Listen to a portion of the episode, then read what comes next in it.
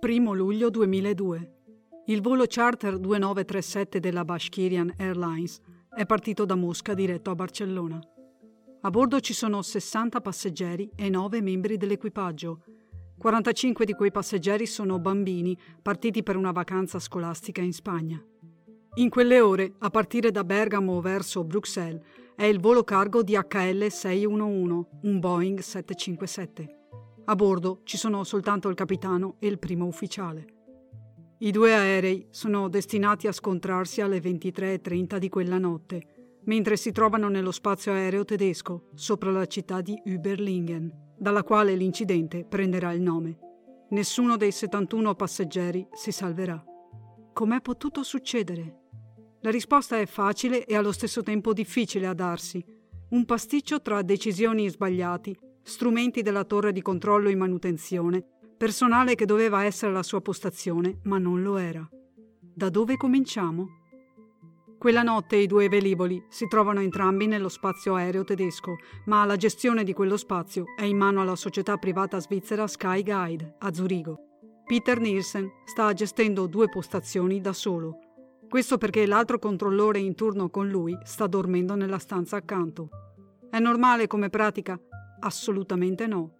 Dovrebbero essere ognuno alla propria postazione. Darsi il cambio in quel modo, ovvero lasciando che un solo operatore si occupi di entrambe le postazioni, è una cosa che fanno da tempo e nessuno purtroppo ha mai messo in chiaro che non è un comportamento responsabile.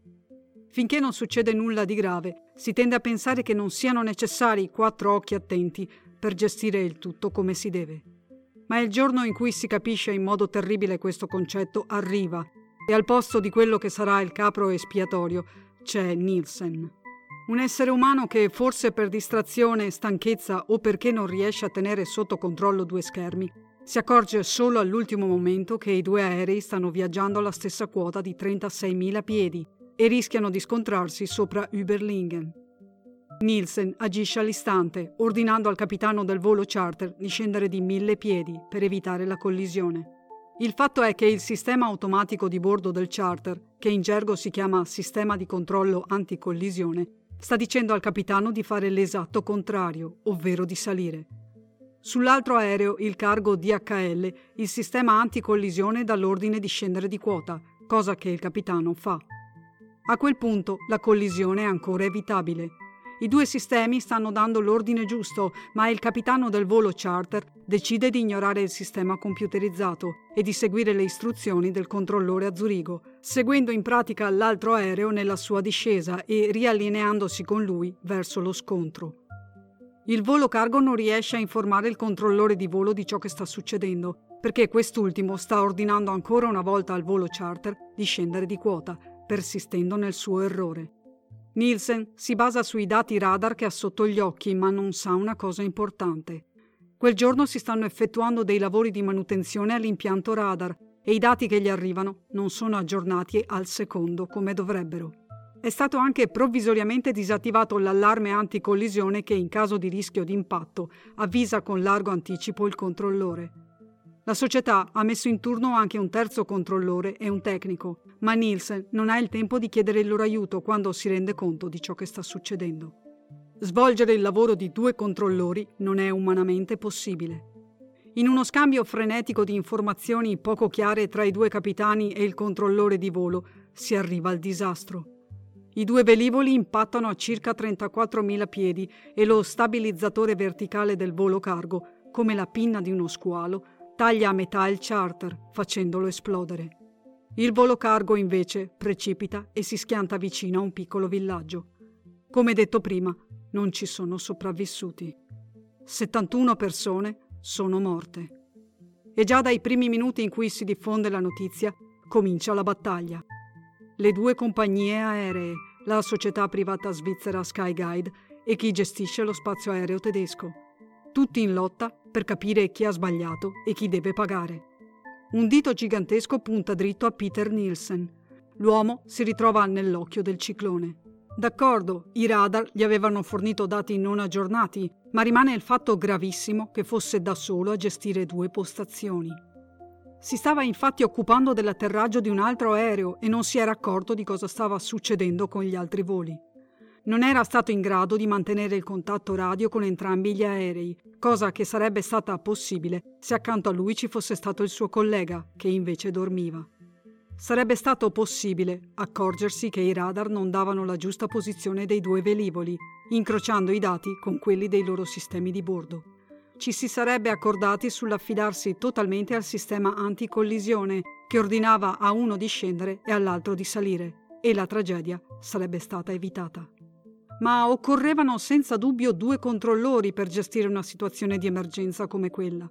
E invece c'era solo Peter Nielsen che, non serve dirlo, adesso si trova in un mare di guai. E a perseguitarlo, oltre al colossale errore commesso sul lavoro, ci sono le anime di 71 persone. Viene licenziato e affronta in seguito un esaurimento nervoso. Non è stata l'unica tragedia dei cieli nella storia dell'aviazione, ma è l'unica che si distingue dalle altre per qualcosa che ha a che fare con il lutto, il dolore e il desiderio di vendetta. A bordo del volo charter quella notte ci sono anche una donna e due bambini. Svetlana Kaloyeva, Konstantin e Diana, rispettivamente moglie, figlio e figlia di Vitali Kaloyev. Konstantin aveva 10 anni e Diana 4. Vitali ha perso in un solo colpo tutta la sua famiglia si precipita sul luogo dell'incidente per dare una mano come volontario nella ricerca dei corpi.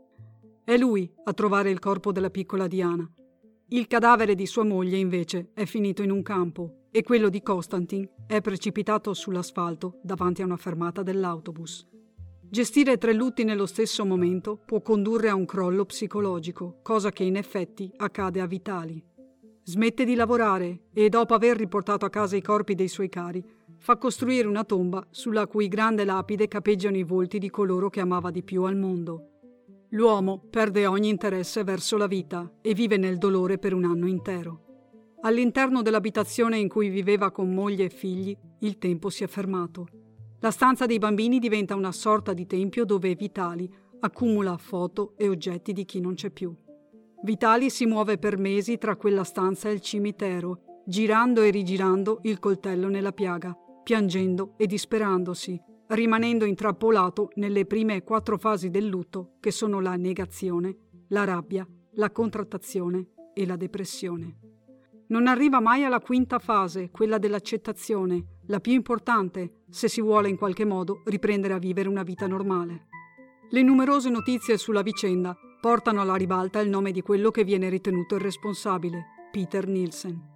Vitali chiede alla Sky Guide di consentirgli di incontrare o anche solo parlare con l'uomo, ma non riceve mai una risposta. Per Vitali il pensiero di guardare negli occhi il responsabile dell'incidente diventa un'ossessione.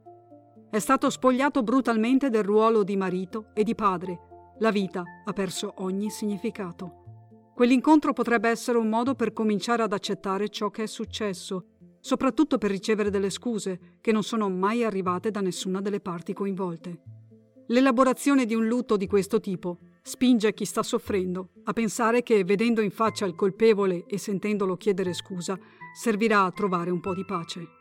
Un ragionamento che certamente non riporta in vita i morti, ma una mente stravolta trova qualsiasi appiglio per rimandare il momento in cui dovrà accettare la morte di una persona cara e andare avanti. Peter Nielsen non viene a sapere che Vitali vorrebbe incontrarlo, ma si può star certi che nessuno al posto suo accetterebbe mai di affrontare l'ira e il dolore dei parenti dei defunti. Vitali quindi continua la sua esistenza, trascinandosi tra una lapide e una stanza che ha tutta l'aria di un sepolcro. Il suo dolore non diminuisce, tenuto sempre allo stesso livello di intensità dai ricordi. A crescere smisuratamente è la sua rabbia, senza distrazioni a una routine di lacrime e respingendo i parenti che cercano di consolarlo, Vitali precipita in quella che viene definita ruminazione rabbiosa. Nella sua mente ci sono sempre gli stessi pensieri ripetitivi legati all'evento che ha scatenato dolore e rabbia. C'è spazio solo per i volti della sua famiglia e di Peter Nielsen, coloro che gli sono stati portati via e il responsabile di quello che è successo. Il fatto che la Sky Guide non risponda alla sua richiesta di incontrarlo non fa che aumentare la sua rabbia. L'11 novembre 2003 riceve una lettera da uno studio legale di Amburgo. La Sky Guide gli offre 60.000 franchi svizzeri per la morte di sua moglie e 50.000 franchi per la morte di ognuno dei suoi figli. In cambio, gli si chiede di non denunciare la società o di fare ulteriori richieste. Vitali, a quel punto, è un uomo che per più di un anno ha vissuto una non vita. Ha passato giorni e giorni a piangere accanto a una lapide, giorni a fissare le foto, giorni a toccare gli oggetti. Quella lettera ai suoi occhi sembra dire tieni questi soldi e sta zitto. Nello stato mentale in cui versa, non può accettarlo. Vuole vedere in faccia Peter Nielsen, è diventata la sua missione. Assume un investigatore privato che, dopo qualche tempo, gli fornisce l'indirizzo di casa dell'ex controllore di volo. Vive in Svizzera e precisamente nella città di Kloten. Vitali aspetta il febbraio 2004 per partire. Si trova poi il 24 di quel mese davanti alla porta dell'uomo che ha dato l'ordine sbagliato, facendo scontrare due aerei. Questo è ciò che succede quel giorno davanti alla porta di casa di Peter Nielsen, stando alla testimonianza di un vicino, di Vitali e della moglie di Nielsen. Vitali osserva per qualche attimo la casa, poi si siede sul prato. Nielsen lo vede dalla finestra ed esce per chiedergli cosa voglia. Con lui escono i suoi due figli che vengono prontamente richiamati in casa dalla madre. Nielsen resta da solo sul prato con Vitali, che tira fuori le foto dei suoi figli. Erano i miei bambini, dice Vitali. Cosa proveresti a vedere i tuoi bambini in una bara? Nielsen rimane paralizzato. Non chiede scusa a quell'uomo venuto da lontano che gli ha appena ricordato che lui era davanti ai due radar. Come può sentirsi mentre guarda in faccia uno dei parenti delle vittime? Non possiamo sapere perché, invece di chiedere scusa, di dire anche solo una parola gentile, abbia scelto di fare quello che ha fatto. Sicuramente deve essere stato un trauma per lui vedere le foto dei bambini. Sta di fatto che, forse in preda al rimorso e nel tentativo assurdo e disperato di negare la propria responsabilità, colpisce la mano che regge le foto. Ha appena firmato la sua condanna a morte. Vitali ha con sé un coltello e quando vede le immagini della sua famiglia cadere a terra, lo estrae e pugnala ripetutamente Nielsen. L'uomo cade a terra e muore dissanguato sotto gli occhi del suo assassino, della moglie e dei suoi figli. Il 26 ottobre del 2005 Vitali viene condannato a otto anni per omicidio premeditato. Esce nell'agosto del 2007. Ha scontato prima e dopo il processo quasi cinque anni di prigione. Si è deciso che al momento dell'omicidio il suo stato mentale era alterato. Al suo rientro a casa, nella città di Vladikavkaz, in Russia, trova una folla di persone che lo considerano un eroe. Le famiglie russe delle vittime sono ancora in lutto e vedono in Vitali colui che ha fatto giustizia in un settore, quello dell'aeronautica civile, in cui spesso il responsabile o i responsabili la passano liscia. Certo, un uomo è stato ucciso e questo rimane un crimine che non può essere giustificato in alcun modo, ma quella è la loro reazione istintiva al grave torto subito. La Svizzera, da parte sua, non gradisce quell'atteggiamento e chiede a Vitali di ripagare le spese per il suo mantenimento mentre era in carcere, cosa che Vitali si rifiuta di fare. La Repubblica Autonoma dell'Ossetia, che ha per capitale proprio la sua città, gli offre un posto come vice ministro. Quando nel 2016 dà le dimissioni, riceve la prestigiosa medaglia alla gloria dell'Ossetia, consegnata a chi ha lavorato per migliorare ogni settore della Repubblica. Nel frattempo, a distanza di dieci anni dalla tragedia, Vitali si risposa. Da quell'unione nascono due gemelli, un maschio e una femmina, Maxim e Sofia. Qui finisce la nostra storia. Un caso complesso che da una parte vede un uomo distrutto da un triplice lutto e dall'altra un uomo dilaniato dal rimorso che ha commesso un errore derivato da altri errori della società per cui lavorava. Come giudicare senza rischiare di risultare superficiali? Ma è poi necessario giudicare? Forse tutto quello che possiamo fare è guardare le cose dall'alto e rimanere in un rispettoso silenzio in memoria delle vittime. Guardare le cose dall'alto di quei 34.000 piedi dove tutto per loro è finito.